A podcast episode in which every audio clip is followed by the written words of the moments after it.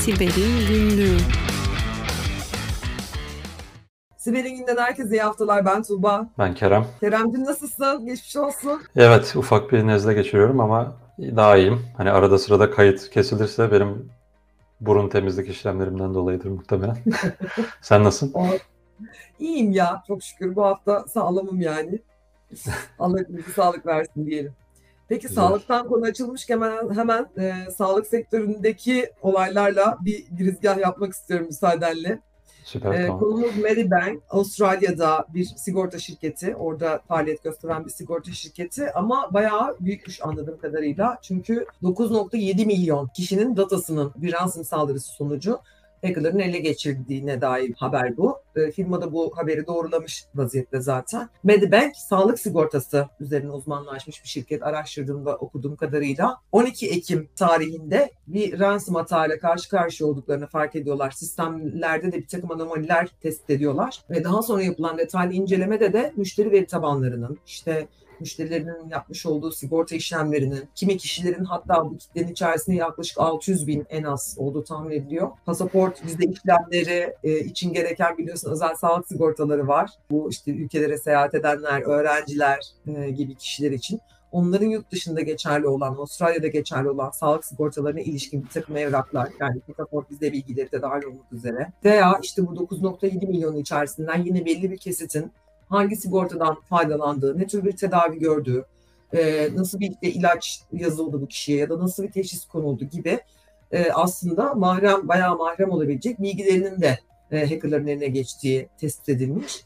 Daha sonra zaten hack gruplarından bazıları bu saldırıyı üstleniyorlar ve dark web ortamlarda aslında burada kişisel verileri de yayınlıyorlar. E, arkasında Reveal var. Çünkü yayınladıkları portalin linki onların kullandığı portal linkine e, adresliyor. Dolayısıyla hani Reveal yine iş başında aslında. Bizim de takip ettiğimiz gruplardan bir tanesi biliyorsun. Çok faaller son 3 yıldır. Bu kişilerin yine e, her türlü iletişim bilgisi, işte doğum tarihi gibi kimlik bilgileri, işte isim, soyisim, adres, cep telefon numarası, e-mail adresleri, finansal bilgileri aslında bir tek yok işin içerisinde. Epeyce bir zarar görmüş. Firmadan sonradan yine yaptığı bir incelemede şunu söylüyor. Diyor ki biz bu ransom gruplarıyla yazıştık karşılıklı ve e, bunları daha fazla cesaretlendirmemek için olası başka saldırılarda Avustralya'yı veya bizim gibi sigorta kuruluşlarını hedef göstermemek için bizden talep ettikleri ransom fidyesini ödemeyi reddediyoruz şeklinde bir açıklamaları var. Zaten bu reddi yaptıktan hemen sonra da hack grubu e, bu kişisel verileri yayınlamaya başlamış. Hı hı. E, çok üzücü. Sağlık kuruluşlarının ve sağlık sigortalarının hedef alınması özellikle. E, hepimizin çok mahrem bilgileri var orada. Hani ben bir hastalığımın, teşhisimin, tedavimin başkaları tarafından okunmasını bilmesini istemiyor olabilirim. Burada kurban olan aslında sigorta şirketi de değil. Belki onlar bir siber güvenlik sigortası yaptırmıştır. Oradan zarar tanzim edecekler vesaire ama giden bilgi doğrudan kişinin bilgisi ve çok mahrem bir bilgi bence.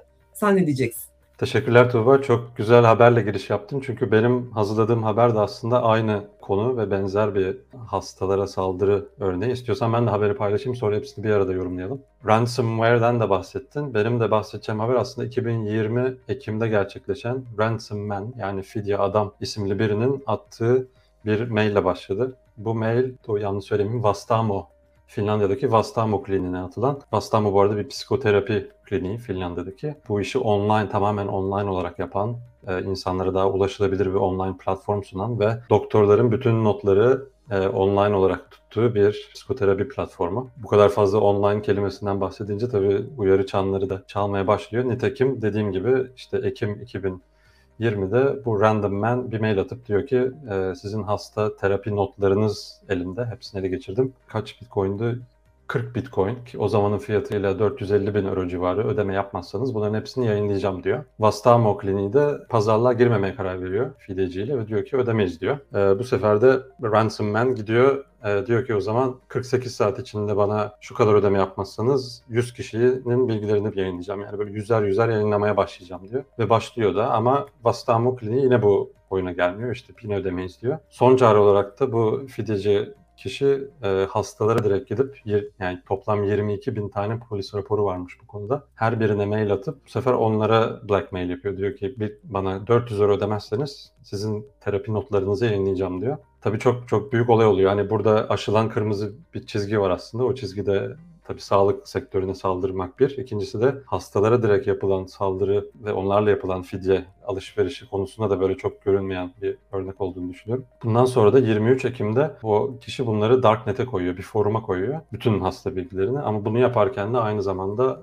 o zipin içinde kendi bilgisayarındaki kullanıcı klasörünü de yanlışlıkla koyuyor. Ve bunun sonucunda hani Linux ya da Mac kullananlar bilir onun içinde bir SSH klasörü olur mesela. O SSH klasöründe known hosts diye bir dosya olur. O dosyada hangi serverlara bağlandığı gözükebilir.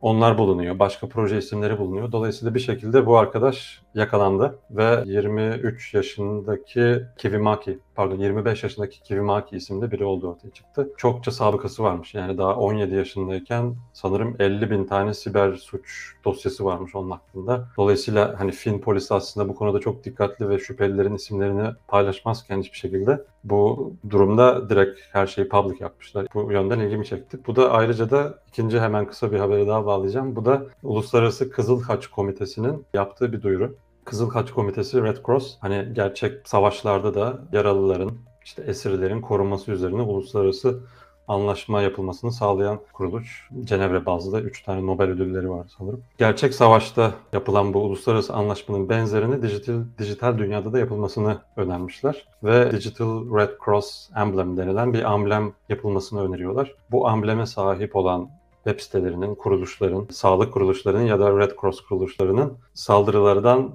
e, muaf tutulmasını öneren bir şey bu. Bu amblemi de nasıl yapabiliriz? Üç tane öneri getirmişler. Bir DNS bazlı olabilir. Yani www.hastaneadı.amblem domainiyle biten sitelere hackerların saldırmaması için. İkincisi IP based'li olabilir demişler. Hani belli bir IP subnetinde olan kuruluşlara, serverlara saldırılmasın. Üçüncüsü de ADEM Authenticated Digital Emblem isimli bir sistem, e, üniversitelerin geliştiği bir sistemi öneriyorlar. O da bugün e, Public Key Encryption'dan tanıdık olduğumuz ya da SSL işleyişinden tanıdık olduğumuz bir sertifika otoritesine benzer bir otoritenin kurulması ve bunun sertifike etmesi gibi bir öneri var. Bu da hani daha önce bahsettiğimiz haberlerdeki kuruluşlara saldırılmasının önüne geçmek için bir önerge gibi duruyor. Bu konuda ne düşünürsün? Sence böyle bir şey bir hani kabul edilir mi uluslararası? İkincisi kabul edilse de işe yarar mı? Çok güzel. Ee, hangisini yorum yapacağımı şaşırdım sevgili Kerem. Ee, çok güzel hazırlamışsın. Öncelikle eline sağlık.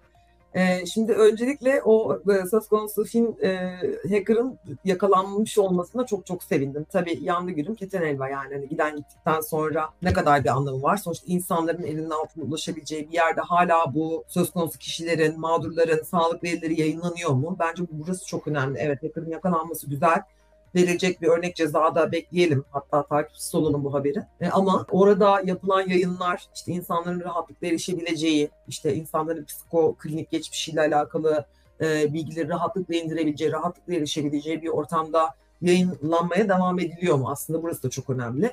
Çünkü hani yayılmasa da ne kadar yayılmazsa o kadar iyi aslında. Hani Web'de olmasında bir şey var. Şöyle ek bilgi vereyim hemen. Bu bu ele geçirilen database tabii hemen Darknet'e konmuş ve oradan bir arama motoru gibi aslında hala aranıyor evet. durumdaymış diye de yani olarak sade vatandaşın orayla pek işi olmaz tabii ki. Hani Dark Web'de oradaki adresi vesaire falan filan bilen insanların ancak tutturup orada bir marketplace var çünkü hani buradan satın alması vesaire söz konusu ama buradaki şantaj olayı daha uzun yıllar devam edecek gibi görünüyor. Düşünsene yeni bir yere işe başlayacaksın mesela. Adam seni takip ediyor.